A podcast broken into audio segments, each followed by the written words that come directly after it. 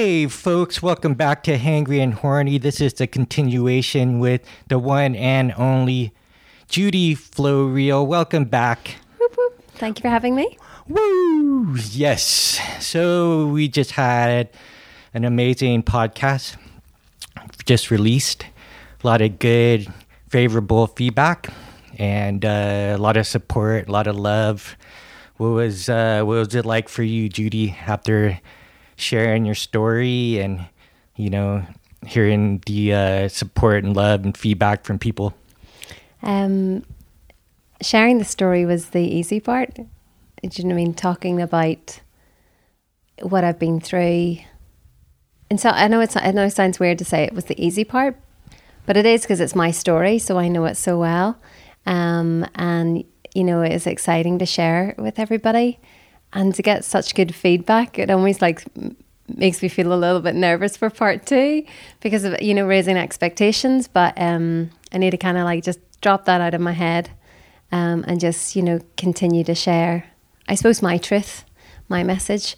Um, but it's been so lovely. The feedback's been lovely. Like so many. I don't want to cry, but so many people have said, you know, su- such nice things, and you know, saying, you know, how brave I am to share it, and you know, I've always I've always worn, worn my heart in my sleeve, so it doesn't feel unusual to share it. But I suppose to share it on a bigger scale, I suppose that's the kind of bigger thing. Um, but it's lovely, and it's lovely that you know mean, that your life can have an impact on other people. You mean you know, for so many times I kind of just thought I was just me and I was just surviving, and now that I'm getting that chance to really grow and thrive um, it's lovely that other people are recognizing it too. Um, yeah, it's a real privilege. Yeah, it's a beautiful thing, you know, for you to be vulnerable, to have that courage and bravery to to share, you know, some of the, the deeper, um, almost unflattering parts. And and that's the thing, like life is messy, mm-hmm. and you know, a lot of people, as you had touched in a prior podcast about like perfectionists perfect, perfectionism. You know, we always just want to show like the best parts of ourselves, whether it's on social media, and uh, to to give this like curated lie of your life. But you know, if people are really honest, it's not like an easy path. It's not an easy. Uh, you know, life in terms of if you really want to learn, if you want to grow, if you want to mature, it's not going to be that uh, Pollyanna-ish. You know, I mean, in the last podcast, as I was uh, editing and taking notes, you know, I even had my own sort of analysis of, you know, one could say a performance. You know, you were expressing yourself, sharing your story. I was being the host, trying to pull out, at least by my presence, uh, maybe by questions as well, sort of um, more uh, truth and reality that could like help people. But you know, there's also this sort of voice in the back of our head, like how can one improve? You know, uh, in case of this show, I felt like the lighting was as good on your end, right? So you know, I wanted to uh, instead of just beating myself up like why didn't i do that? or whatever. It's just like hey just look at it as an iteration process and life is the same thing right? So we change the set a little bit. It makes it easier for your neck to be able to like you know look at each other. And uh, hopefully it looks nice for the audience who are watching the video podcast. Um, but the point is is that um, we have to understand in order to truly live, it's not always going to be, you know, puppy dogs and rainbows and, you know, roses. And uh, as much as there was the kind of darker side of your life and the fact that, you know, like one question I got from somebody was like, is, is Judy a Christian? Hmm. You know? And it's like the way you were talking may have come across that way, right? Because you're talking about miracles, you're talking about the Bible, and I'll I'll ask you that question directly. For me, you know, because of the life that I've lived and I spent time in prayer and meditation, I've delved into like multiple kinds of uh, religious denominations. And um, for me, when I listen to myself talk and I say like miracles and signs and you know, I, I could imagine somebody listening to the other side going like, what, is this guy a kook? Like, is he a religious freak? Right. I may be like embellishing that, but you know, I want people to understand that we're not lacking like discernment or critical thinking or, you know, the ability to like ask questions. Like we just use this kind of language because literally like life seems like one big ass miracle and people aren't really acknowledging that. And for me, it, it just comes down to like, could we say God, we say universe, but these are just labels. We're trying to describe something that's like so profound and so unbelievably incredible. I mean, incredible. It's not credible. It's like it's beyond credible, right? And and science is great, and you know we can get into like controversies around what science was supposed to be, which is like question everything, critically think, test, experiment, find out if there's these consistent patterns that we want to like call like scientific laws. But we have to understand we're all human too, whether it's religious people in a church, as you were saying, it took advantage of, you know, naive folks or people that have been traumatized in the past, they're looking for some sort of connection, right? And so they would take advantage use their power and authority, follow these rules, be part of our community and tribe, and you'll have a good life. You know, if you don't follow them, then you're out, you're on your own, you're excommunicated, you're booted out, and good luck, right? But I mean, that's just kind of weird to me, right? And then on the scientific level, if you can't question the narrative, the narration around, you know, I mean, the pandemic brought that up. And I'm not going to go into it because it's very controversial. But let's just say, like, if we were all honest ourselves, we couldn't completely believe our leaders, our media, even the scientists, you know, supposed to be the top scientists. And you find out that there may be some cover up, there may be some, you know, lies that have been said to like protect people or to you know, maybe like make sure that there was enough masks to go around for the uh, the care workers, so to speak. So my point is that we're not we're, we don't lack discernment, right? I wanted to emphasize that because you know life is beautiful and it's amazing when you start to see things click into place and you start to live, like I say, you live long enough, you develop a little bit of wisdom, you see patterns. We're not always right, but that's the other thing. Like to be able to admit that you're wrong, to admit that you fucked up, right?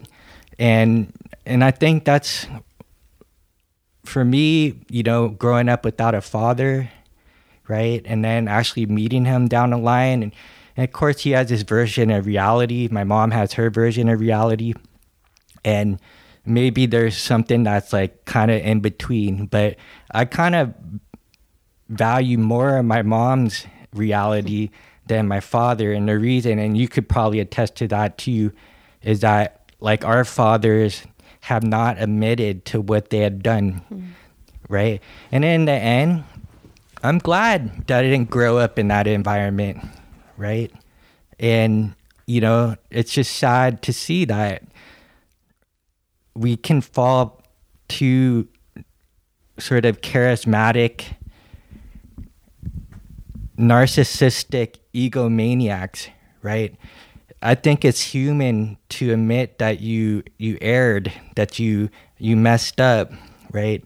To to do your best, and that's the point. Like I was saying earlier, it's just it's just messy, and I just want people to understand that, like that. Don't stop yourself from going out there and living your your best life and doing what you want to do, right?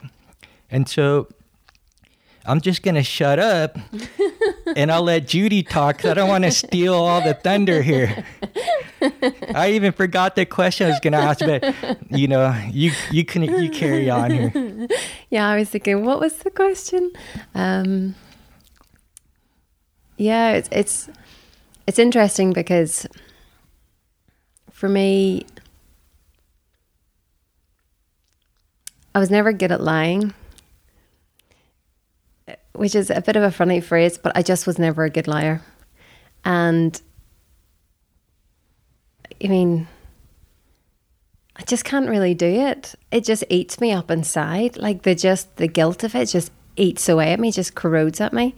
Um, and even sometimes when it's not a lie, but it's you know, and sometimes you know you need to protect people, so you kind of give them not a version of the truth, but a limited amount of information.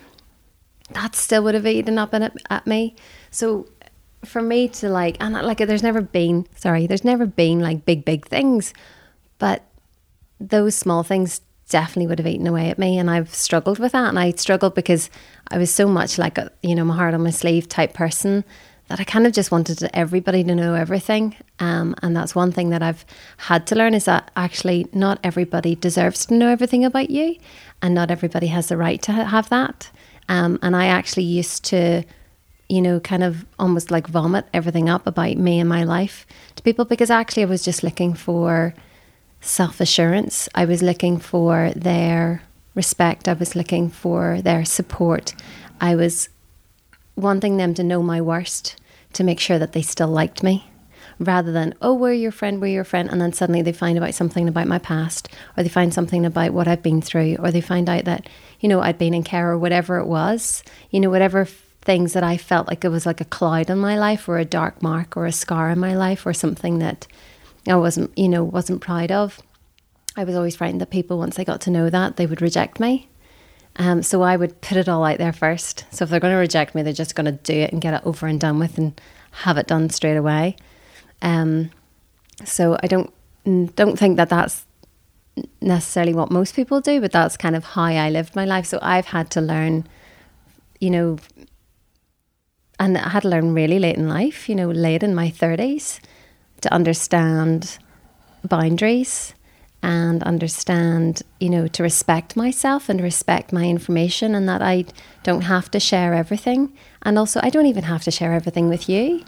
And I love you and I want to share everything with you, but I don't actually have to share absolutely everything. Um, you know, just thoughts or, you know, you know, sometimes you just want to have something just in your heart and it's just for you. And that's okay. That's like really okay. It, but that's been such a learning process for me to have. Um, and my brain's just kind of gone on a little tangent there. I get that, but what I was kind of getting to is, uh, you know, I don't know how you could do something really bad and not hold your hands up and say, "I messed up. I'm really sorry." And you mean I think most people are forgiving. I think most people will listen and will, you know, turn the other cheek, or if they don't turn the other cheek, they'll be like, "Yeah, okay." thanks for telling me, but I don't want to have a relationship anymore. But at least you've, at least you've, you know, at least you've tried. You know what I mean? And like, there's recently something that I had to ask for forgiveness for. Um, you know, family issue. Um, I'd been there for a long time. Um, it had really kind of eaten away at me actually because I'd kind of bottled everything up and then it all blurted out. And when you blurt out the truth, also you blurt out a whole load of emotions and a whole load of anger and stuff as well. So it came out wrong basically. Um, so my truth came out wrong because I'd bottled it up for too long. Um, so then I had to apologize for how it came out and um, being more kind of forceful and aggressive than I meant that I meant to be. Um, and it was good. And even though that person might not really fully accept that apology or give you know give me forgiveness, I know that my conscience is cleared. And at the end of the day, I've got to live with me. I'm not living anybody else's life. I can't live anybody else's life. I wanted to live other people's lives for a long time. But, you know, I've had to come to terms with what I've been through, what I've been dealt, take responsibility for me, for the shortcomings that I've had. You know, that, that, you know, there's definitely issues that I've struggled with for lots of different things, but take responsibility for those because, yes, it might have been other people's fault of what I went through. Some of the fault was mine because I let it happen. You know, as an adult, I let that happen. A child is different, but as an adult, I let people take advantage of me. I put myself in vulnerable situations. Um, but also, you didn't have healthy boundaries. Yeah, yeah, and I've had to work that out. But you know, taking one that's one of the biggest steps was to take responsibility for myself and take responsibility for my life and take responsibility for the things that I didn't like about myself. Um, and learn to go, right, is that something that I can change? Are there things in my life that I can improve on? How can I better myself? Because at the end of the day, to be able to look in the mirror and be happy with what you see coming back is massive. Like, even the thought of that makes me feel like emotional because I know how long it took. I know how long that took. Not to despise what I saw in the mirror, not to think that everybody thought I was stupid or ugly, or I even thought for years I was fat. You mean just complete lies? It wasn't truth, but it was easier to believe a lie than it was to believe something nice about myself. Or somebody gave me a compliment for years, I used to just bat it away. And then I learned that I had to actually, you know, accept it because that was actually rude. it's like they're trying to give you a gift. So I was like, okay. So then I learned to kind of just go, okay, thank you. Really uncomfortable, uh, kind of thing. And then bit by bit by bit, it's like, oh, thank you. I really appreciate that. And I actually genuinely receive it as a gift and know that they wanted to give it to me because it was their truth. It's them sharing their truth. That's a gift to them. Like I would feel awful if I give somebody a gift and they rejected it and it was learning, oh, it's the same thing, Judith. Yeah, just to, you know, and, and I acknowledge that that's very true, of course. And with anything, it's not like 100%, right? Because someone could give you a gift and you already had that thing and they'll they'll be offended by it and you're going like hey it's okay. Like i don't have to accept this gift. I know where you're coming from. I know it's coming from your heart right? And that's being true to me right and so i've lost or even created like situations where like i put up a boundary right and it, it is a discerning thing like yeah the easy thing is say oh thank you very much take it and then like give it to someone else.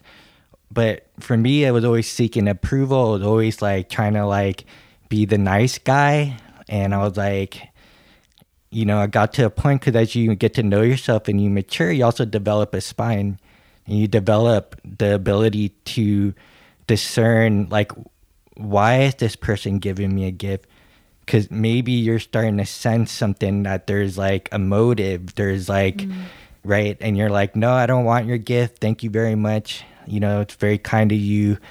And they have to be able to take rejection, right? Mm. And so that's just saying that earlier because I remember the question and it's like, are you a Christian, right? Oh, yeah. I, because I had been taught, told that when I, you know, even of all places, when I went to uh, China, because I was like dating a girl there, right? And I remember when we were talking long distance on the phone, she would say things like, Oh, do you like the killers? And I was like, The killers? And, and you know, because there was even a language barrier somewhere. She spoke really good English, self taught, like through watching movies in Hollywood, right? But she was like, Do you like the killers? And I was like, What is she talking about? Right. And I had already met her in, in China and we, you know, we're dating there and I came back to States and so I was gonna go back to visit her and I was like, that is just so weird. What is what she what she mean?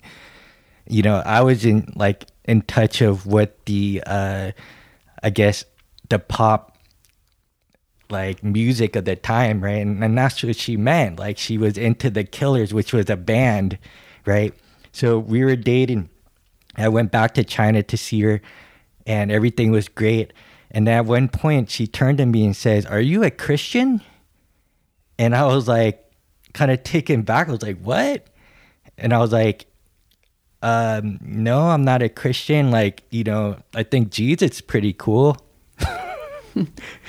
but you could see like she was kind of like weirded out because maybe I was like too positive, or maybe I was, you know, um, I don't know, like maybe I, I exude like Christian virtues and Christian like even language, and she just mistaken. So like it was just weird after like a relationship didn't even work after that, right? But you know, it, it was really bizarre, like that she would make that assumption assumption. And not that like for me that's where labels go crazy and haywire right? Because it's like hey i'm i'm totally tolerant to what people want to to believe and how they are.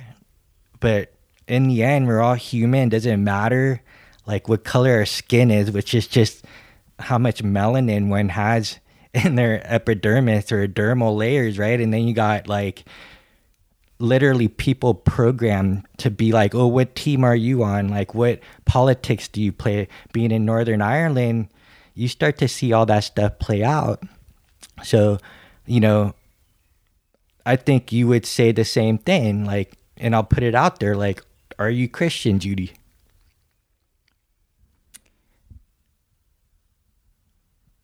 It's funny because I don't a thousand percent know how to answer that because I know, you know, some friends, um, church members that you know that I've been very close with over the years say that I'm not a Christian anymore because I'm not going to church, and that I'm not worshiping every Sunday, um, and you know reading my Bible regularly. So I know some people would say that I'm not. Um, for me, I think it's bigger I mean, that's one one thing that I felt very much from when I was in the the the kind of cult type church. You know, they were very um, exclusive, um, as in nobody else has got it. We're the only ones that have got it right. So exclusive isn't the right word, but um, it was so much like, well, if you don't believe what we believe, then you've not got it right and you know you, you're wrong you're not you're not going to heaven or whatever. Um, and I had ex- another experience actually here in a church locally at home. Um, and again it was very much like you know there is things about you know being Catholic. Um, you know members there quite clearly being quite vocal about you know basically Catholics haven't got it right. Um, and you know eh, you know you Protestant or Presbyterian or whatever is the only is is the only way and you know, and then also there was homophobic stuff as well. And I was like, I can't be with an organization that will deny other people entry because of their faith or their religion or their color or their background or anything. Yeah, sexual orientation. Exactly. Whatever, yeah. Exactly. Do you know what I mean? There was a beautiful church that I was part of in England. Um, Eastleigh Baptist Church, put a shout out there because there's so many people there that I just love, and I know that they love me. You mean, um, and there's so many ones there that I'm still in contact with, and still love me dearly. And it doesn't matter where I am, you know, spiritually, emotionally, physically, they're still there. They still love me. The door is always open. And to me, that's what it's about. That's what God is about. That is what having the faith is about.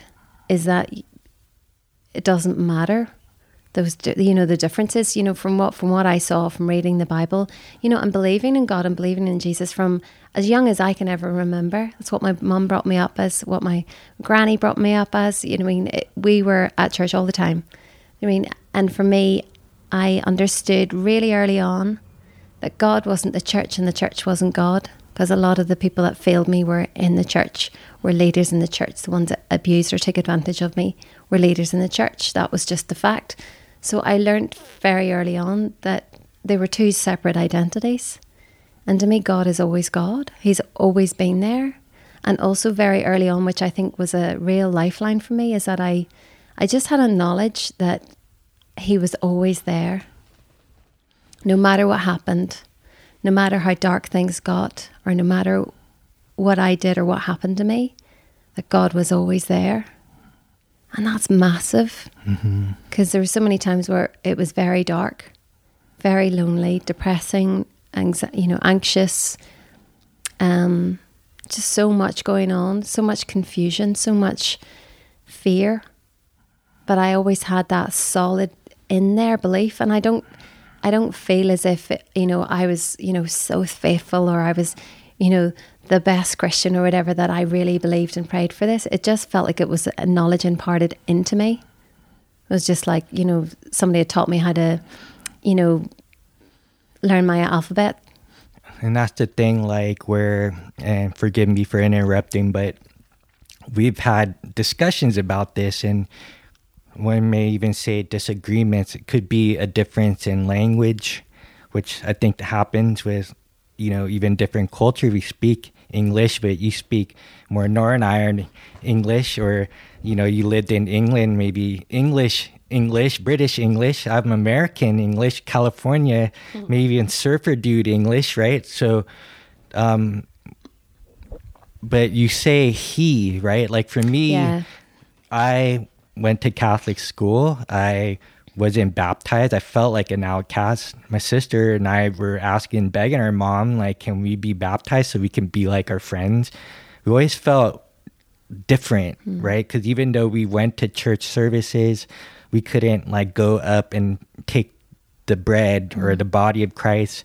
Um, and that was weird. Like we had to sit in the back, like we were in a segregated like bus or something.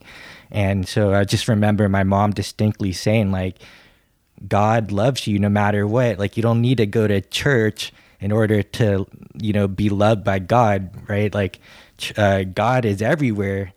And, you know, I think even my mom's even amazed that she said those things, you know? She means it, but it was just amazing wisdom that came out of her, right? So you said that, you know, people imparted this on you, right? Like learning the alphabet. And to me, that's like a program, like the experience of God or the universe, especially when I had, and then I used the same Christian lingo, like the dark night of the soul, when I had nothing. And I called out to God because I questioned the word God. I had debates with people about God, and I was like, "How do you know it's God? How do you know it's a He? Right? Is it some bearded white dude in the clouds? Like, what's up with you know? What's the what's the devil? Like, am I going to hell? Because that you know, it's like all these questions. And at my lowest point, when I had this sort of mental breakdown, I called out to God, please help me. And I cried myself to sleep. And I remember waking up in the morning like the veil had been removed from my eyes. And I saw the world like I was a child again. Everything was new and bright and clear and light. And I had no context for it. Although, like, I went to religious, like, learned about the the Catholic version of religion, right? Or I grew up with my family and, and everybody was a different now now it's confusing, different denomination, right? We had like Buddhas in the house. We had we had people that were Mormon, some people were Methodist, some people were, you know, uh, yeah, Catholic, right? And so but then I would hear about like Jewish people and like Muslim people and I was like, well, who the authority of this thing that we called life, right? And and these like sort of prophets that come and so to say the least, to have the experience of, of God, which for me, like even though I had that like experience, I'm very careful because there's still the skeptic in me, there's still the scientist in me, I wouldn't say that like if you were gonna label it, like I couldn't say that I'm an atheist because like how does all this organized intelligence, organized chaos happen, right? How did our cells do what they do without like us being the orchestrator of that, right? So it's like all these things in life are just kind of like happening.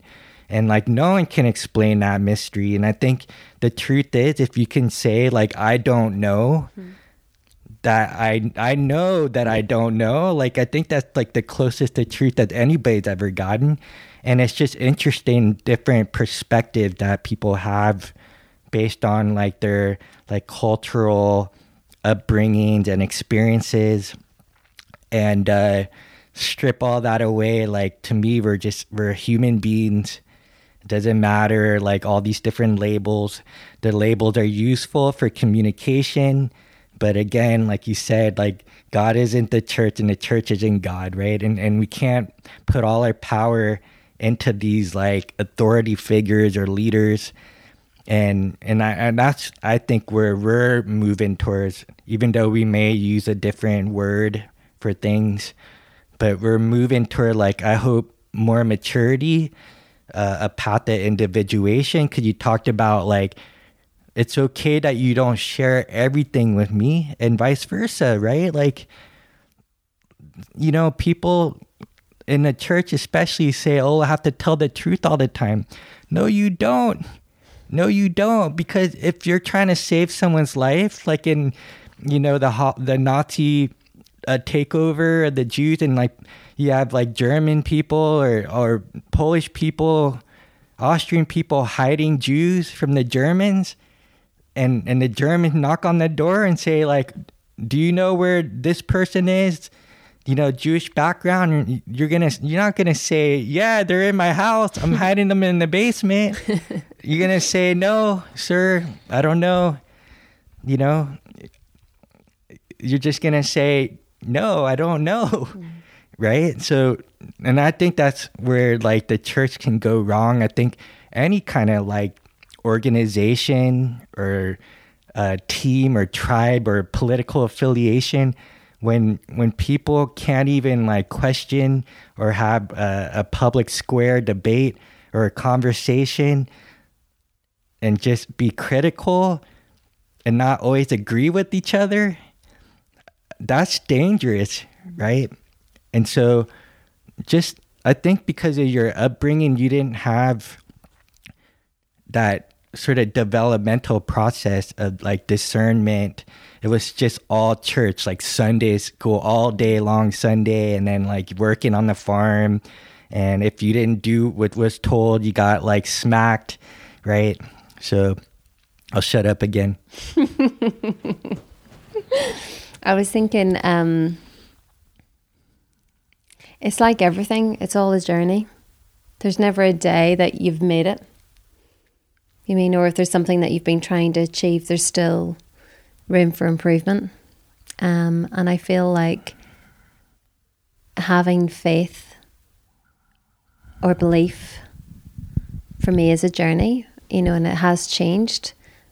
But fundamentally, I still have a belief that there is something, someone much greater than me that has helped me, protected me, kept me safe, guided me so many times that I can't, I could never deny it. I would never want to deny it either. Um, you know, and I've had the conversations with my sisters as well. And, you know, we've all seen that we've been loved and looked after and cared for. You mean we had the conversation one time, and I think we stopped at 13 times that we should have died and we didn't. Um, and it's not obviously the nicest conversation to have, but it was interesting. It was like there's you know, if it's not it's not your time to go, it's not your time to go. But also the times when it, you know it looked as if it was, you know, time's up. Just how literally it's a miracle. Just how things have you know changed, lifted, uh, something's just shifted. I mean, it's unexplainable. Like there's been times that I've had a knowledge um, particularly in a big car accident um, where I had a lorry like uh, drive into me because it didn't see me. For my American listeners, oh, a truck, a big rig, a big truck, um, big articulated truck heading to Southampton docks. Didn't see me in the dark, in the rain. It's a, a stretch on the on the motorway on the M3 that's actually really not well lit. But I had a knowledge just before he put the indicator on that he couldn't see me and I needed to get out of the way.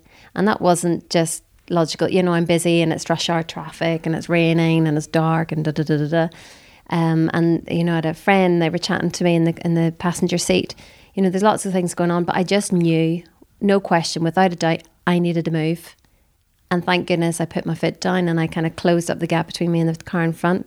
So the truck, instead of hitting me, literally at my window, hit the petrol cap. Um, and then I was obviously braced for it because I knew it was going to, I literally knew it was going to happen. Um, and I'm like holding that steering wheel with all of my might. So instead of the car just like shoving right over across the hard shoulder, then into the barrier, and then it was literally just rock because it was cut out through the mount, through the mountain. There wasn't anywhere else to go. I mean, instead of slamming against that, we kind of like wobbled all over the place, and then eventually came to a stop, a standstill. Like there's there's there's no question that you know the universe, creator, God, whoever is there, told me gave me that knowledge beforehand. You know I mean? And there's been there's been other times where that's happened and it's like totally undeniable. I mean, and but so are you saying that you feel like there's some sort of presence? Yeah, absolutely. Maybe guardian angels. I mean, we talk about this all the time. Yeah. I use the same language. I feel like there could be, there seems to be more than likely because of all the experiences we had where we almost died multiple, multiple times, right? And we're still here but are we just saying that because it makes us feel better? I mean, you know, some people call it an intuition or a sixth sense. But in the end, we're pretty much talking about the same thing. I believe mm. that we just come from different lenses, you know, or imagine like multiple lenses all aligned you know one would be like you know the christian lens and then you had your little like um scientific lens in between and your cultural lens and your you know language lens like all of these different lenses imagine and that's like it's how you see the world right and you can like switch these lenses in and out mm. if we can like you know like walk what a mile or so in someone else's shoes like I love these metaphors and analogies, right? Because like where do they come from? They come from like people's experiences and then you could just say that one thing and everybody would get it, right? So I think life is beautiful. It is beautiful. And even on the hardest days, even in the trickiest times, if you're able to just pause yourself um, we talked about uh, double A mat. Um, to you know, there's lots of different tips that he's given me, and one of the ones was uh, eat with calm, and he always goes calm, calm. And it was like so true because I literally would like guzzle my food down as if I'm like a dog and somebody's like going to steal it from me. I've always eaten like that. Um, but it's just that moment where you just pause. And like we always do it, we say prayer every time before we have whatever we're going to eat at the dinner table. I mean, yeah, if you're a fly at the wall, you guys would think we're a bunch of goofy hippies, care bears and rainbows, and you know the silliest prayers. But the point is, is that we're having like gratitude, yeah, Thanksgiving, and, yeah. and reverence for you know maybe an animal that gave its life so that we can eat and survive and thrive, and you know but also to like respect your body and food by not like chowing down like you know you are like an animal right? So but yeah exactly so true. It's like every moment that we have whenever you can take literally just a moment to appreciate whatever is around you whatever is going on. You mean so with food now it is that to savor it, to really enjoy it. I digest it better, so much better. I feel so much better. Well, on a sort of, I guess, nutritional scientific level, your saliva is the first is your first stomach really mm-hmm. right that is has all the enzymes and all the i guess the catalytic converters i don't know what to say but essentially that's where digestion begins and you're bypassing that, right? And you had talked about having issues with uh, going to the bathroom, like in the past. And I've had issues just because I was an athlete and I just wanted to throw down food, right? I love food. I grew up around lots of cultures in San Francisco. So I really enjoy food and I just want to throw it down, especially if I'm hungry. But that comes down to like awareness and mindfulness. And then you realize like as you learn more about like how the human body works and about fight or flight and stress hormones, like you don't want to eat your food and sh- like fight or flight. Like, you know, like you got to guzzle it down and then go running or fighting. That's just ridiculous, right? So it just again that's just maturity mm-hmm. and uh, for us that's been our health journey as we you know overall people look at us say like oh they're healthy but that's just not enough for us like we have high standards we want to live our best life we want to and not to be like dogmatic or that we can't even enjoy like a beer or a shot of whiskey which we do being in ireland and being in pubs you know but you know, back to what you're saying is eating with calm, right? And slowing things down. I think it's for me that is just a reminder of taking a moment and being grateful. That's what the being calm for me is. Yes, there's lots of other benefits to it, but it is that grateful, grateful that I'm with you, grateful that we have a table to sit and enjoy and eat our food together and to have that time together like so many people don't, you know, working you know, separate shifts or, you know, kind of passing ships in the night, all that kind of stuff. To actually have that that quality time together to to chat and to eat and to enjoy that time. Um and it is it's just taking those moments because before I didn't, you know, I was always rushing to go everywhere. I couldn't just give myself an extra five minutes to leave the house so I didn't actually have to physically run to the train or speed on the in the car or like run somewhere else when I was supposed to be like walking there. It's it's give myself program rat race. Yeah, but it like there was more to it as well because I it, a lot of it for me and I ha- I still haven't managed it. I'm not timekeeping has never been a strong point uh, friends and family will testify. I would ch- testify to that as well. But I'm getting better. yes, that's the point of the earlier, you know, when we were starting out about like iterating, making improvements, small changes every day over time is exponential. Mm.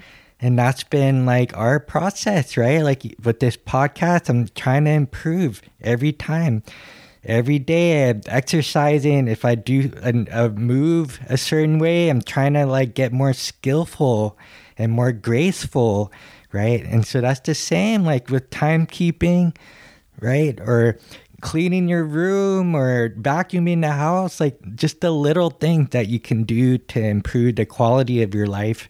And things take effort. Like i talk about flow and this sense of effortlessness but to get there, it takes effort and it mm-hmm. takes repeat repeated mistakes, errors, and then adjusting, adapting, and then trying again. Mm. And for me, most of that, most of the things that I've made and the changes that I've made in my life is because I valued myself. I started to learn to love myself. I started to learn to value myself. I started to learn that I didn't, my life wasn't to serve everybody and everything around me because I looked after everything and everyone bar me. I was always the last on the list, which was why I didn't sleep enough. I didn't give myself enough time to get ready. I didn't give myself enough time, you know, if something went wrong on the road and the traffic and the journey. I never, you know, you always want to turn up like half an hour, 15 minutes early, which to me was like absurd. But I get it now because it's so nice to arrive somewhere and you've got time to just have a minute, go for a little walk, check your phone, brush your hair, you know, do whatever you want to do, but just to have that time so you're not just coming in in a big whirlwind. You're there and you're present and you're ready and you're ready to engage with whoever you're, you know, visiting or whatever you're doing. And I think that's the thing. It's like being present is being present is a gift for others, but it's a gift for me because I wasn't present for myself. I think that actually was huge as well. That's it's all tied into that self love. And I know self love is sounds very airy fairy kind of thing, but it's the real, real practical stuff. Like I take more time to brush my teeth. Because, geez, I used to brush my teeth as if they were stainless steel. I know. You know? And you're bleeding every bleeding gums. I know. Because I just brushed them so fast. yeah. There was no care. And I'm like, I wouldn't bleed my gums, but I would I would pretty much take off the ena- enamel on my teeth, right? Just because I was like so tense.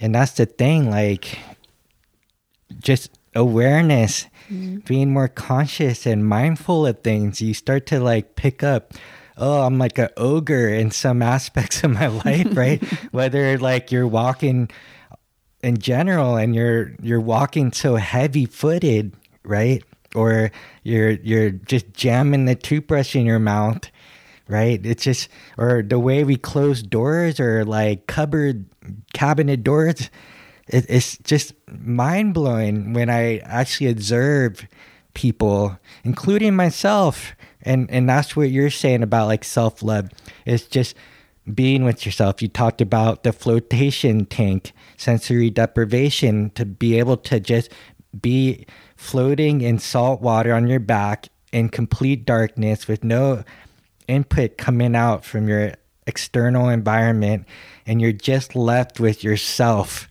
And when you sit there with yourself, things come up things you may not like about yourself or things that you've done in the past. Like we all, if we're healthy human beings, have a conscience. We don't need religion. I mean, if that's your thing, go for it, right? Because we're talking about the church, talking about organizations and tribes, and those things are great. Like, I'm all about those things as long as they're not abusing people and taking Yeah. advantage of them and if if you love rooting for your team or your church is actually a good church and they've were as best they could vet out these people that end up you know preying on naive and very susceptible people that have been traumatized before because that was your your story that you told and I, I sat there and go holy crap I, I didn't i knew of it but it really emphasized that there are people that literally sneak into these organizations and prey on little kids and prey on even adults that had not healed from the traumas and abuse of the past. And so you're talking about truth and telling the truth. And these people take what you say and use it against you right? Yeah. and this this thing called gaslighting right? People are gaslighting each other all the time like partly because our memory is kind of shitty you know? It's not the best way. I mean they know that in a court of law right? Everybody's going to have their version of an, an incident or an event based on the lenses so it's not the most accurate way. So that in itself is almost like a faulty human program right? And then you tie that in with people taking advantage of people because certain people are just so nice and so kind and never develop like healthy boundaries or the ability to discern whether someone is like like fucking with you or not you know and so like i joke all the time because i love your foster mother right? She's my my foster mother-in-law in love. But in the beginning she was looking at me hardcore right? She would turn her head with like almost one eye and she'd discern. She'd look at me and i'd look at her back the same way and i go i see that you're looking at me looking at you i'm looking at you you looking at you know it was funny it was like a western standoff but I love that about her because she knows what you've been through, right? So she was testing me and I was still sweating buckets, right? But I could tell her, like, I'm sweating buckets because I know what for me it was just like my past trauma, right? Just being put on a hot seat. So it wasn't indicative of what was happening in the moment because I was able to address it. I was vulnerable. I'm like, I'm sweating buckets at me at right now. I know you're looking at me. You know I'm looking at you, right? And she just started giggling and laughing, right? And I think that's when we like were able to connect. And and I'm so grateful for your foster parents for being there for you and your sisters, right? And they've known what the church organizations have done. In the, the good sense it's giving people structure it gives people faith it gives people like a sense of being part of something greater you know? It, it helps with like being in service of those in need right it's it's an amazing place to be part of a community of people that work together to better society there's always a load of amazing things about these kind of organizations but they've also seen leaders and sub subjugates or subordinates of leaders abuse people, including you and people that they know. They just said, you know, we've had it. We we're done with church, mm. you know, and so. But I but but I know as well being you know what they're saying being done with church doesn't mean you're done with God. Doesn't mean you don't have a faith. Doesn't mean that. Um, you you've kind of closed that spiritual part of yourself. You can't. To me, everything in life is spiritual. And I know that sounds very big and grand, but literally everything is. Do you know what I mean? It's like look how big the universe is. You know, it's just incredible. Like uh, there's just like we still have no idea really how the body works, how it's all interconnected, how every little system in the body is webbed together it's like the most beautiful, amazing ecosystem. We can heal from so many things. Geez, I've tested that. I put it through. I put it through several tests about chopping parts of my body off and hurting this and damaging that, whatever. It's incredible how it heals and how it comes back and how it can actually come back and be even stronger than it was before. Like it's just incredible.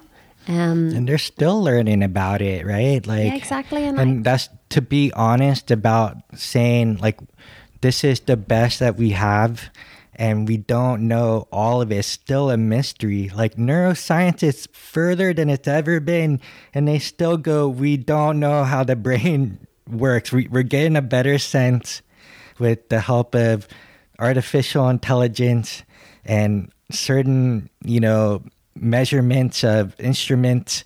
But outside of that, like the, the true scientists will say, I don't know and a religious leader would say like it is a grand mystery mm-hmm. and it's beautiful and it's all god you know like and there are certain people that maybe exemplified certain like virtues that were just extraordinary but to claim and not just me like to claim like one person is the perfect being that was favored by this male god, right? And all of us are sinners, you know, it's just like, whoa, that's that's intense, right? And but I'm okay if people believe with that. Like I'm all about like freedom, you know, like that's that's the point. Like come to a place where if that works for you, that's great. Like can we have a conversation about it? Even better, I've had late night debates with people, and it was great. We still remain friends. Unfortunately, like the pandemic, I've lost friends, and that's because they didn't want to talk about it. Not that I don't want to be friends; they don't want to be friends with me, right? Or we put our boundaries up. There was like a point where we were like, "Hey, you guys are cross- crossing the line." Like, no, right? Like this is starting to look like totalitarian 1984 George Orwell stuff, right? Like, you know, Brave New World. Like, what is going on? Why is everybody just going along with things? Understandable when it first started. No one knew But as more data came and as time went on, we started looking around going like, okay, and then, you know, people are going to get it. Right? But who was talking about exercise? Who was talking about getting good rest Mm-hmm. and eating better and you know all the good things that keep your immune system strong, right? I went on a tangent there, but your point is Um, I'm not sure. Yeah, I guess for me, it's just we should be able to communicate. We should be Yeah. able to have the hard talks and to be like, it's okay to uh, disagree. That's not going to stop us from being kind to each other, respectful. yes. If you don't want to be my friend, you have the freedom to do that. If you don't like something and you say it, you have the freedom to do that. I have the same freedom to say something opposing or contrarian, not because I'm trying to be difficult or I'm trying to like be a jerk about just almost like a childish way of like, you know, going against what someone else believes. It's just like, hey, let's just suss this out. Let's look at what this experience of life is and let me see your because I learned so many things from so many people that I was like, oh, I never thought of that. Mm. Because in a sense, when I was younger, I thought I was like more of a liberal type person. As I get older, I'm I'm like, oh my gosh, I'm becoming more conservative.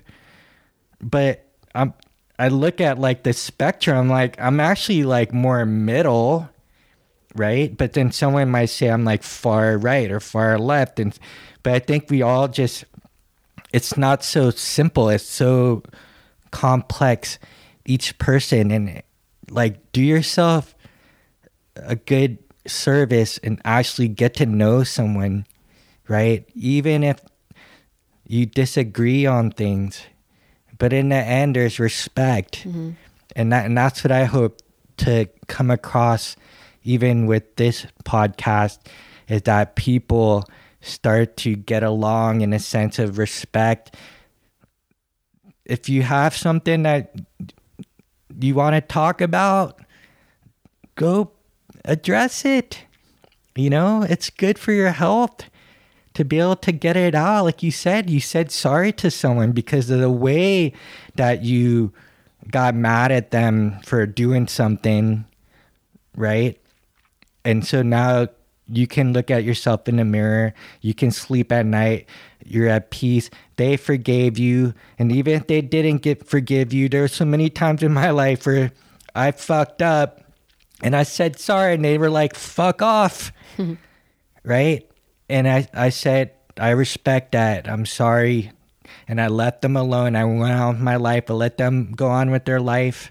And I could look at myself and say, You did it, Tony. You said sorry. You did your best. You can't change people. And I learned to accept that that reality, right? And that's part of maturing you don't want to be some crazy stalker. Someone doesn't want to like be in a relationship with you. You have to respect that, right? Like you might like try one or two times, but if they say like no more, like walk Yeah. away, right? It's hard. That's happened to me too. It's hard. Yeah. Yeah. And that's the thing you said about the cult stuff, right? Yeah, and, and that was like that almost broke me. It broke my heart because like I knew I needed to leave. I knew that there was so much there that was wrong. Um but I A, I didn't know how, but also B, I was heartbroken. I mean, I was, you know, uh, you know, leading the kids, you know, Sunday school leader. Um, and I love those kids. And those kids are adults now, and there's one or two that are actually have got in touch, which is amazing. But geez, I love those wee kids. Do you know what I mean? And they really looked up to you, you know, is that kind of really and I'm saying kids, they were like 11, 12, 13. They're such like important years in your life of where you're really forming how you're feeling and how you're thinking and your all that change with your hormones and school and there's so much going on. Um, and I really it felt hard like when I actually got thrown out. it was so sad because I could never tell them what I really thought. You know what I mean? Because you know, back in the days, I, I actually didn't have a mobile phone. You mean, or I would definitely, they wouldn't have had mobile phones. Uh, you mean, and then the parents probably didn't want to even have any contact with me and that kind of thing. So I just had to just leave and just, I felt heartbroken to just leave and not be able to say, you know, explain what what was going on. But then also I couldn't explain what had going on because were, they were so in part of that of that that group of you know it was the leadership within that group that I was saying this is what they've done to me. You know, I mean, I didn't really feel as if I could go in and tell them and destroy their whole idea of the organization that they were, you know, literally had, you know, circled their lives around. Yeah. Well, you said that the the head person, you know, took you in for three days and spent those time convincing you that you were the person that was wrong, right? And it was just this is what goes on in these like dark aspects of organizations. They're trying to save face. It's a PR issue. They're trying to like keep the machine going, right? Instead of actually saying like we need to address it. Because yeah. at my Catholic school, our Monsignor, the head guy, was molesting a bunch of altar boys, right? I remember this guy shaking his hand, looking up to him. He was like super cool he was driving a Chevy IROC convertible, white leather, white paint. But he was banging like the moms of these like altar boys. And, you know, it was like, but when that came out, it was, it was the Catholic Church was covering. They just moved them to another diocese. Yeah. And then finally it came out, you know, and so like I don't know like how many of my own friends who were altar boys, like, did it happen to them? Right? But it was years later, and then this Monsignor finally got convicted. But I don't think he went to like proper prison. He went to like some kind of like, you know, isolated place, you know, where he had to serve time. But, you know, this is the kind of thing I'm talking about, right? Where it's disgusting, mm-hmm. right? And so you're impressionable. You obviously have a connection with the kids, but like they basically manipulated you, right? To the point where you're actually lucky that they kicked you out. Oh, it was? Right, because you would have stayed. And how many victims stay in a relationship or an organization even though they're abused? Yeah. Right? Because of what? Like, you know, they they justify it, they rationalize it, right? Well, so, I think a lot of it's the fear of the unknown as well. Mm-hmm. I mean, because when I was there, everything was so controlled, and you know, when when I was in that bubble, and I was happy in that bubble, I was blissfully happy because I didn't make any decisions for myself. They literally made all my decisions, all my choices, what I ate, what I listened to, what I, you know, spent my time on, um, what I believed. Just everything was covered. What does that sound like? A cult.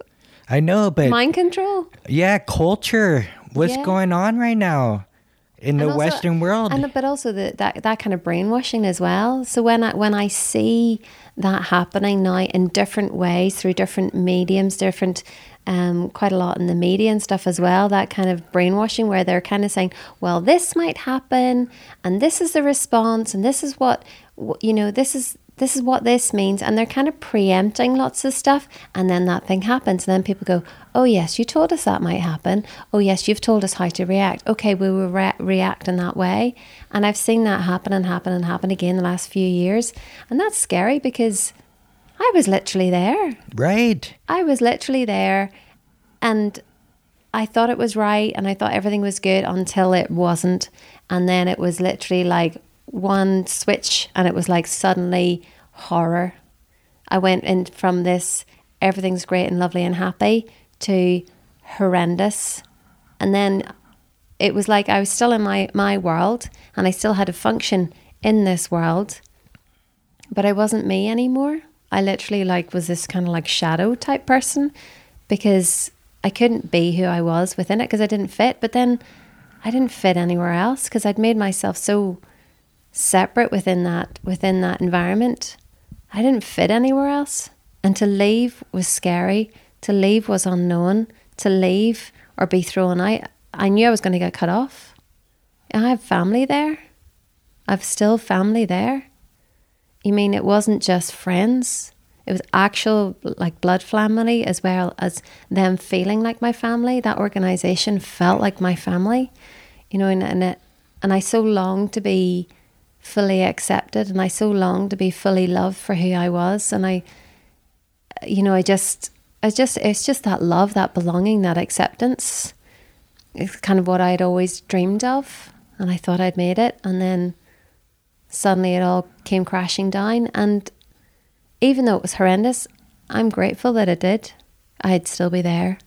They had me lined up to marry a guy, and they were dropping hints left, right, and centre. The leadership were dropping major hints that to marry this guy, and I remember him and I having a little heart to heart, going, "Yeah, I really like you, and you know you're great, but I don't like you in that way." And he's like, "Neither do I." We were so relieved because we were being forced together and we, there was zero attraction. There was zero connection from that point of view. Um, that's scary. Bizarre.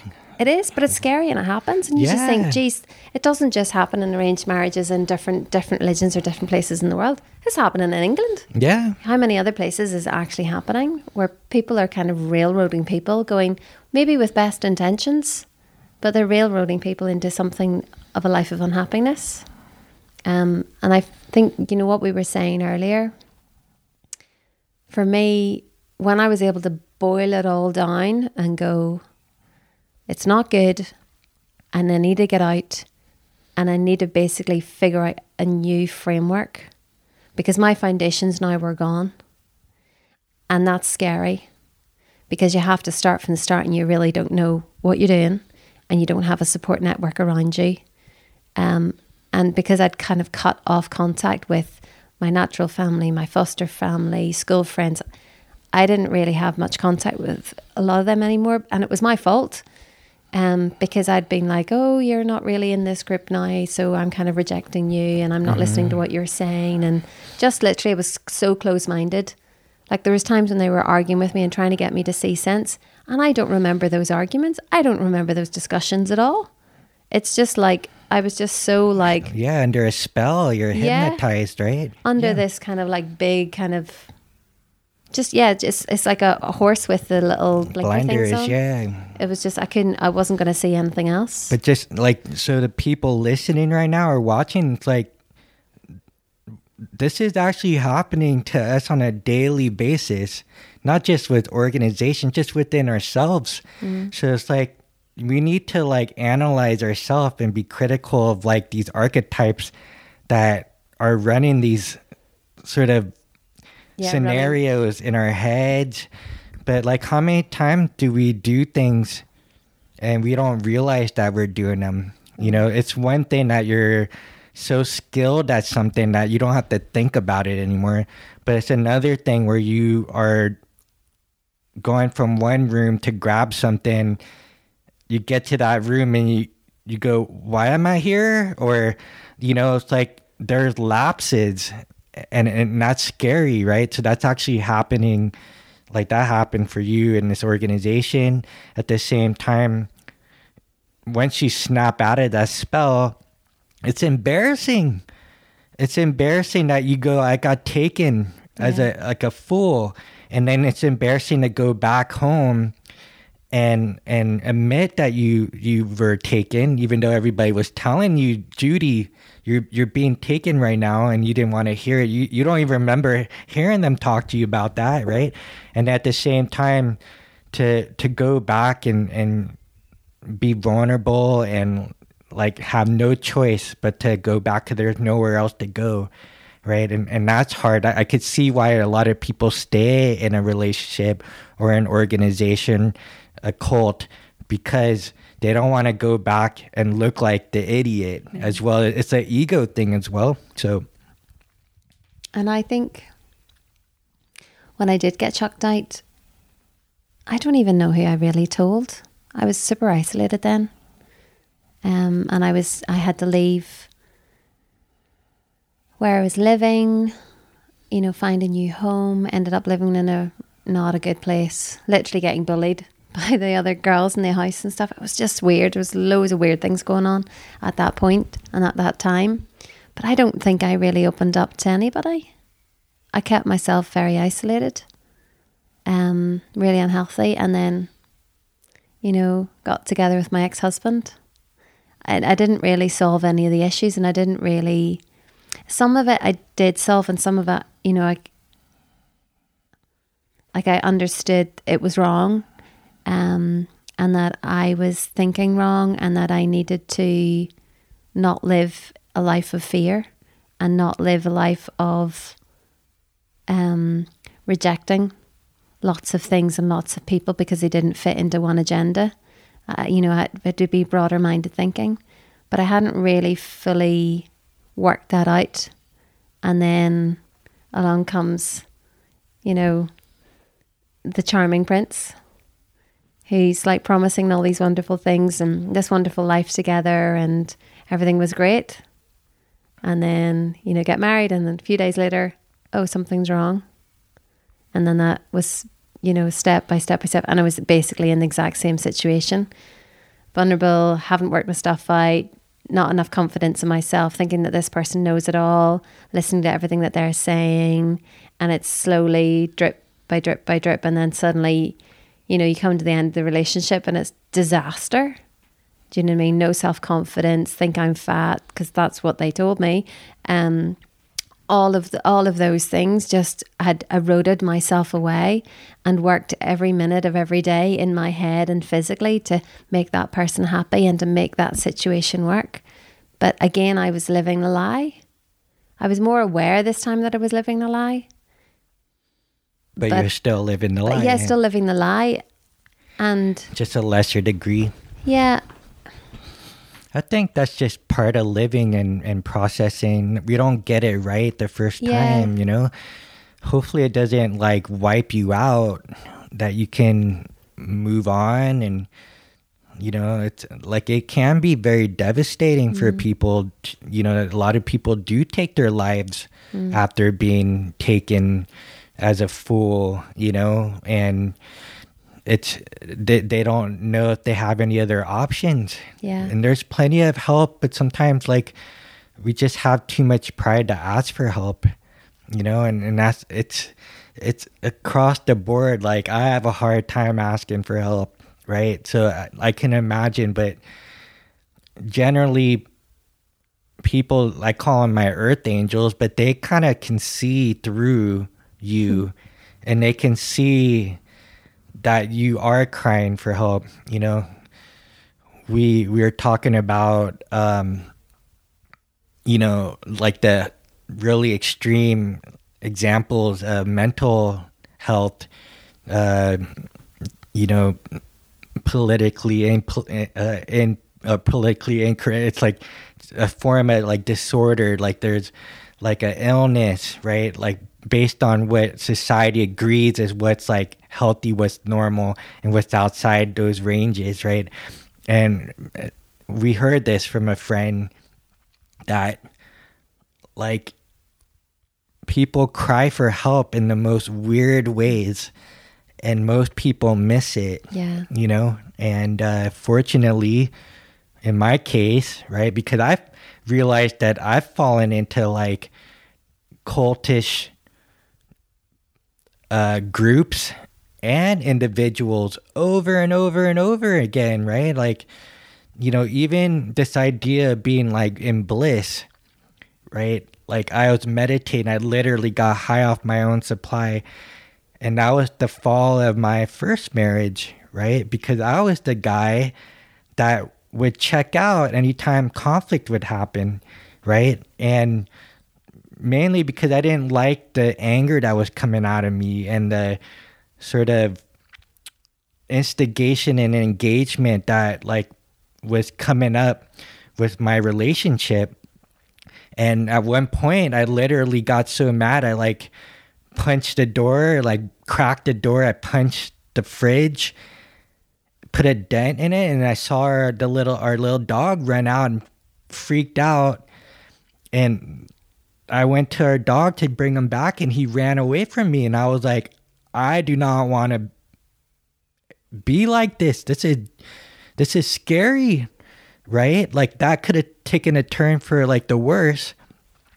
But what did I do? I went the other way. I started meditating more every time like my my wife would like poke at me or say something. I would just smile at her like, "Oh, that's cute." Like instead of saying like, "Hey, what's going on? Why are you upset?" I would just walk away. I would go in the corner and meditate. I would like take a walk. I, I literally would just check out. And so she over time like didn't feel like I was there anymore, mm-hmm. you know? And so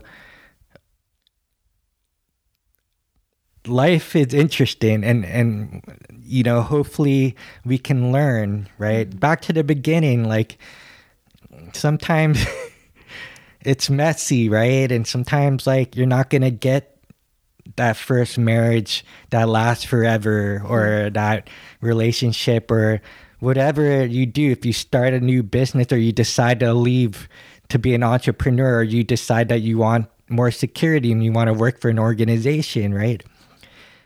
There isn't anything that's like known, right?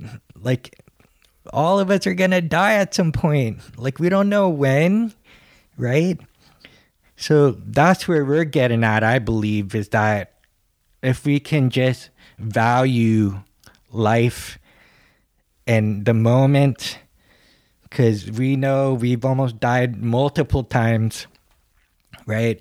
A lot of it was just being naive and stupid or having the best intentions in my case right and then luckily coming out of it going like holy shit that was a close call or there's other instances like i'm in the flow state but even after a while i realized i was getting addicted to those right? And so I was under these spells of something that I like where it does feel timeless and effortlessness. But again, I'm mistaken it for not doing any effort anymore, hmm. right? Not feeling the heat or the the stress of learning something new and feeling like awkward and clunky and frustrated and why can't I get this answer or solution? And then I always remember certain people like mentors that said, I remember in a physics class, our teacher said, if you feel like your brain's going to explode, you're on a verge of a breakthrough, right? He said, walk away from the problem. And sure enough, the solution will appear, whether you're taking a shower, taking a shit, or you're sleeping. It's amazing the solutions just appear out of nowhere, right? So if we can just feel the burn of learning, because that is the process of learning, and life is one big ass classroom and school, and then not beat ourselves up, right? Like just be okay, you know, ask for help, be an individual. You can be an individual within a collective group there's nothing wrong with that. You can be in a collective group and still be an individual, but don't lose yourself, mm-hmm. right? Don't lose your your intelligence, your creative thinking, your critical thinking, right? Like if something doesn't feel right and it's peer pressure, walk away. I mean, it's hard. I had to learn that the hard way, but I've literally walked away from friends because I don't like the world that they're in. And nothing against them. They can keep doing that. I'm happy that they have the freedom to do that. But it's okay that I can be alone. You know, it's okay to walk away from a tribe and be alone with yourself, right? And and I, I hope that people will be able to take that on more and more. You know, like we disagree all the time. It may look like on podcast that we agree with everything and we're like yes people to all the stuff. Or you know, like one thing is I challenge you. Like yeah, you do ask questions in a certain way that like like makes me feel as a teacher that you're not respecting me teaching you in that context, right? so it's like, hey, Judy, it's how you ask the question, right? It's not you question. I want you to question mm-hmm. everything, please. It's just like how you question, right? But I also have to look at my own ego and say, why am I hurt? that she asked that way? What's in me? And that's why they call it the shadow, right? Because why am I getting all pissed off and angry, right? That you you just say I'm just asking a question, and it's like, no, you're not, right? And maybe I'm like seeing a, a world because of my past or other programming or a spell. So I have to be honest and go, wow, maybe she was just asking a question, or maybe she wasn't gaslighting me, or, you know, it's like, that's what I was saying. Like, if we can just do that with ourselves, if we can just do that, I think, yeah, the world would be a better mm-hmm. place and everybody would be a, you know, an individual. They're maturing. They see it is a long journey and a process. Everything's a process you know, you're not going to become an, a, a success overnight, right? It's really rare. It's most people have to work hard and struggle. Hopefully, you're struggling, working hard towards something that you want to do with your life because it is so limited. We almost lost our life so many times. And that was the thing. We're like, gosh, this can end. Am I going to like go to my grave like doing something I hate? but also having a whole stack of regrets. Yeah. And I think that's almost a bit full circle of coming back, going, no, I will say sorry, no, I will put things right the best that I can because I don't want to live a life of regret. There's been too many sad things that have happened so far. I don't want to hold that. It's too heavy. It's too much of a burden to hold. Um, and I remember one thing that, uh, you know, is very simplified, but it works and it still works for me now is that what am I doing and why am I doing it? So for me it was like what it what is my motive? Am I doing something because I'm scared? Am I doing something basically because of fear? Or am I doing something because of love? And it was learning to know the difference. Because there's plenty of times I've done nice things because I'm a nice person and I like doing things for other people and you know it could be quite practical and make stuff and cook things and bake things and or whatever but actually sometimes it was actually out of fear because I really wanted them to love me. I really wanted them to accept me. And I was basically manipulating. I didn't mean to. That wasn't that wasn't the intention. But it kind of was. And I'd like to understand and go oh right okay to break it right down and go can you do everything that you do because you're motivated by love? There's so much that I did because I was motivated out of fear. And it was to kind of break that right down and be like, right, oh yes, love. Right, well, I can't really love anybody unless I love myself. And that's where the self love comes in. And it's not the airy fairy stuff, it is that day to day stuff of giving myself enough time to eat my food, brush my teeth, prepare proper food so I can actually have a nice or a healthy lunch or whatever it is, or make sure that I have the time to go to that store to get the organic food or, you know, the local suppliers or whatever, rather than just pick up whatever convenience food on the way because I'm rushing, because I haven't given myself enough time. And to me, it was always about time. It was always that to love myself is to give myself time. Um, if I'm sore, rest. If I'm tired, rest. Have a sleep, have a bath, go out for a walk. If I want to run, go for a run. Whatever it was, it was to to love myself, to give myself the time. And then once I'd got that more established, because then I could really truly love other people. There wasn't a motive behind it because I wasn't needing them to make me feel better. I think that's all it is. It's like an energy exchange. And sometimes when you're not creating enough energy in yourself, you try and get it from other people. And some people do it in a hard way, in a horrible way, and they're basically bullying people um, and kind of like snatching it from people. But then other people would have kind of done it in a indirect kind of manipulating type yeah, way. more sophisticated for Yeah. sure. Yeah.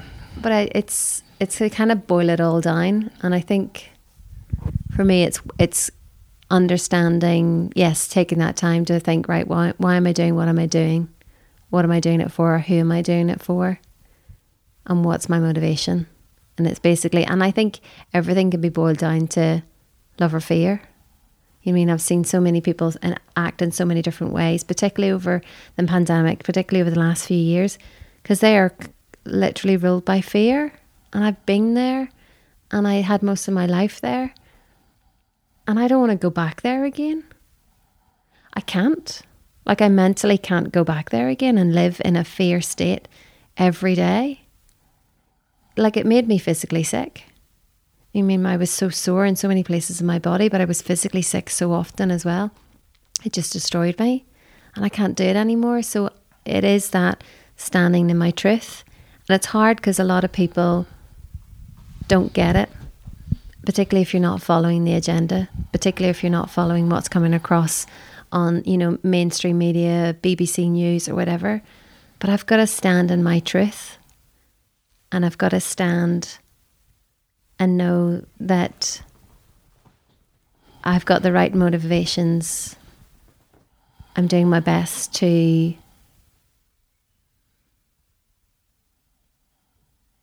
I'm not, I'm not sh- I'm still kind of figuring it out. I'm not too sure how to kind of form it, but that I'm basically being true to myself. Yeah, you're doing your best. Like I, it's like a, it's like I've got that moral compass, and I'm following my own moral compass, and I'm listening to my intuition because I switched that intuition off for most of my life, and I didn't rely on it, and I didn't trust it, and then when suddenly I couldn't rely and trust on other people, I felt lost because I didn't know myself. Like there was times when I stood in the supermarket and I just cried, and I was obviously embarrassed, but I actually didn't know what fit I liked. Like I was so disconnected from myself. I didn't even know what I liked to eat because I had never. I, because you were told what to eat. yeah, I was told because I, I always cooked what I wanted to eat. I didn't really know what I actually liked. It was crazy. Like I would put things in the basket and then go, actually, I don't really like that. But then I didn't even know what I did like. It was like, that's crazy when you're so far from yourself. You're so disconnected from yourself. And disconnection for me happened so many times because when you're in a situation where it's really horrible, whether it's abusive or something scary is happening, you know, temporarily you can disconnect mentally to basically save yourself from the pain of it all because it could be too much to handle at that time. And that's a good protection mechanism that we have. But if you're doing it and it's happening again and again and again and again, you get totally disconnected. So you feel, you almost feel like you're in a computer game and your life isn't really your life. You don't feel like you're engaged within you, within your body. It feels like you're almost like within a simulation and you're playing a role or you're playing a part, but you're not really fully engaged with yourself. It's a horrible way to live and it's a horrible way to feel. And for me, literally, I felt like I was going mentally mad. Um, and you know, to to get reconnected back in again, and for me, that uh, the real true kind of starting moment for me, like a really big moment, was actually in the float tank, where I was by myself, nothing else going on. I was able to think the thoughts that I was thinking beforehand, where I was just about to have a panic attack. And I was able to critically think about those things, not feel overwhelmed because the float tank makes you so calm that you can't really engage all that emotional stuff. Like I actually tried, I couldn't. And I was able to just look at them and see them logically without all the emotion, without all the background, without all the filters, without all the kind of negative input that had been put behind it. I could just see them for what they were. That was really fundamental. It was like a, a really big shift. And it was a part of that reconnection process. And connecting back into yourself is amazing. I mean, and I suppose that's the thing where, you know, ultimately, like, I love you and I love you completely, and you're my soulmate. but I can't live your life and I can't make you happy. But, and also, you can't live my life and you can't make me happy. You know, we're adding to each other's lives and we're, we're making it more beautiful and making this adventure more amazing together, being together. And I love it. But I had to do my work first. And I had to be connected back to myself and know that I'm responsible for me, for my happiness, for my peace, for my joy, for my inner healing, for whatever it is. And before, I always thought that everybody knew the answers and I didn't know the answers. And that's why I was always looking out for help in so many different areas. And it's like, no, no, it comes actually within. And sometimes it's, it's, you know, it feels like it's um, divine that you're given knowledge or you're given words or moments. Like last night, we went for a walk. Wow, we went for a walk. We wanted to see the moon. The full moon was out looking amazing. We could only see part of it through the clouds. There was a lunar eclipse, but we couldn't see it in uh, in Europe. I did look, I couldn't see it. Um, but anyway, we went out for a wee walk about midnight. We do that quite often. I love walking at the start of the day and the end of the day. And we walked down to the park and we were looking at the star constellations and we were getting to know those ones and we were looking at Gemini and then suddenly it was like the biggest shooting star I have ever seen, you've ever seen. We don't even think it was a shooting star because it was just Well, there's no such thing. It's just yeah. materials flying into the atmosphere, right? But it was huge and it lasted for oh, ages. Oh, yeah, and yeah. it like burnt up in like like a shooting like ball and you could see it light up and it was like golden and then it went white and then it went blue and then it went white and it was just like what did we just see like i still can't Yeah, it was mind blowing because just when we thought it had reached its like crescendo and we like screamed at that crescendo, it just got brighter and brighter and we're like, ah, like holy shit. And I literally felt it in my heart, like something burning in my heart. It was incredible. And we just were speechless,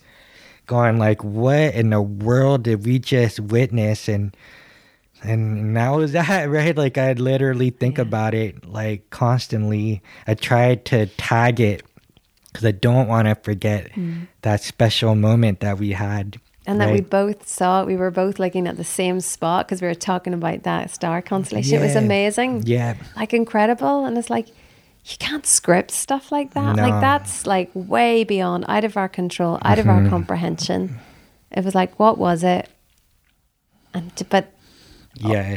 it's just how amazing it was how beautiful it was Absolutely. like what a gift It was amazing. Yeah. Mm. So we need to wrap up. That was deep, incredible, awesome conversation. Um, a lot to think about, digest. And again, like people, please stop or don't listen to me. Just maybe listen to the advice, right? Because this comes down to stop following something, right? A teacher, an authority, right? Like you listen to the teachings, try to find the gems, the wisdom, the insights, try to sift through the crap, right? Because there are legit news organizations out there. But the problem is they put out truth, truth, false, false, truth, truth, truth, truth, false, truth. You know, it's like, but you think it's all true, right? And it's the same thing. Like, question everything. Question, not to be a dick about it, but like literally question yourself too, right? Like, yes, we do have some kind of weird sixth sense. You know, you get goosebumps. Your stomach feels a certain way. Your heart feels a certain way, right? Gut instincts, right? That's why they call it that. Um, but don't throw science away either, right? Like, but again, like everybody's got an agenda. People have like jobs that they want to keep or titles right or they they receive you know funding right? Because the news on even the the extreme conspiracy sides is also can be really wacky, right? But there is truth to some of those too because it's like you know, it doesn't at least for me I'm like we're going to go into a whole other thing, but I just want to leave this like not everything that we see in history is completely true right? You can watch an event on video and see it from your own lens, and it can be distorted, right? So no one really has it completely, but it's like who can be the most accurate, and and and admit when you're wrong.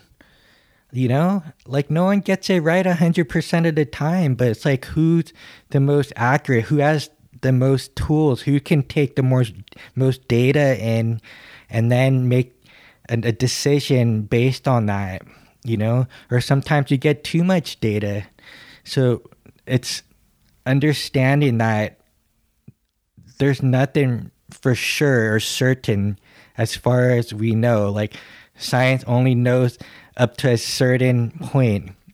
But again, things can be a double edged sword. And, you know, mathematics seems pretty straightforward right? But then it gets a little wonky when you start getting into like atomics, you know, past molecules and like quarks, and then they're going into like dark energy. Like, it's insane what's out there. So, in the end, do your best, make mistakes, admit when you're wrong, and get at it again. And that's what we're trying to do. We're just doing a little bit every day. We're trying to talk to people where there has been some tensions, you know. Hopefully, we can clear things out and be okay if we can't. But at least we know that we made the effort to address it, right? And it's not always going to be sunshines and rainbows, no. right? It's going to be messy. There's going to be dark, stormy days, but just know that this too shall pass. So, any final words, Judy Floreal? A little phrase that I read recently Don't fight to be right. Make sure that you're kind. Being right isn't always the good thing it's being kind. And I think that just boils right back down to everything with love. What are your what are your motivations? Why are you on that diet? Why are you doing that exercise? Why are you engaging with that person or that organization or why are you making the decisions within your career or your marriage? Is it because of love or is it because of fear? To me it just boils down to those two things and it's motivate by love. Listen to your intuition. You have three brains your brain brain, your heart brain, and your gut brain. And you need to do them in the order of your gut, your heart, and your brain. And keep them in that order. Your gut instinct is there, it's there for a reason. And sometimes you can't explain it and you don't understand why. But hindsight usually is the wonderful thing where it all comes together and it all makes sense. And that you're your only guide. Yes, other people are there that you can help to give you advice and wisdom and knowledge and take the gems, as you said, from it. But ultimately, you're on your journey and you're your best guide. Wonderful. Thank you so much. You. Thank you, everybody, for listening. Thank you. And uh, the great, wonderful, beautiful Judy Floreal.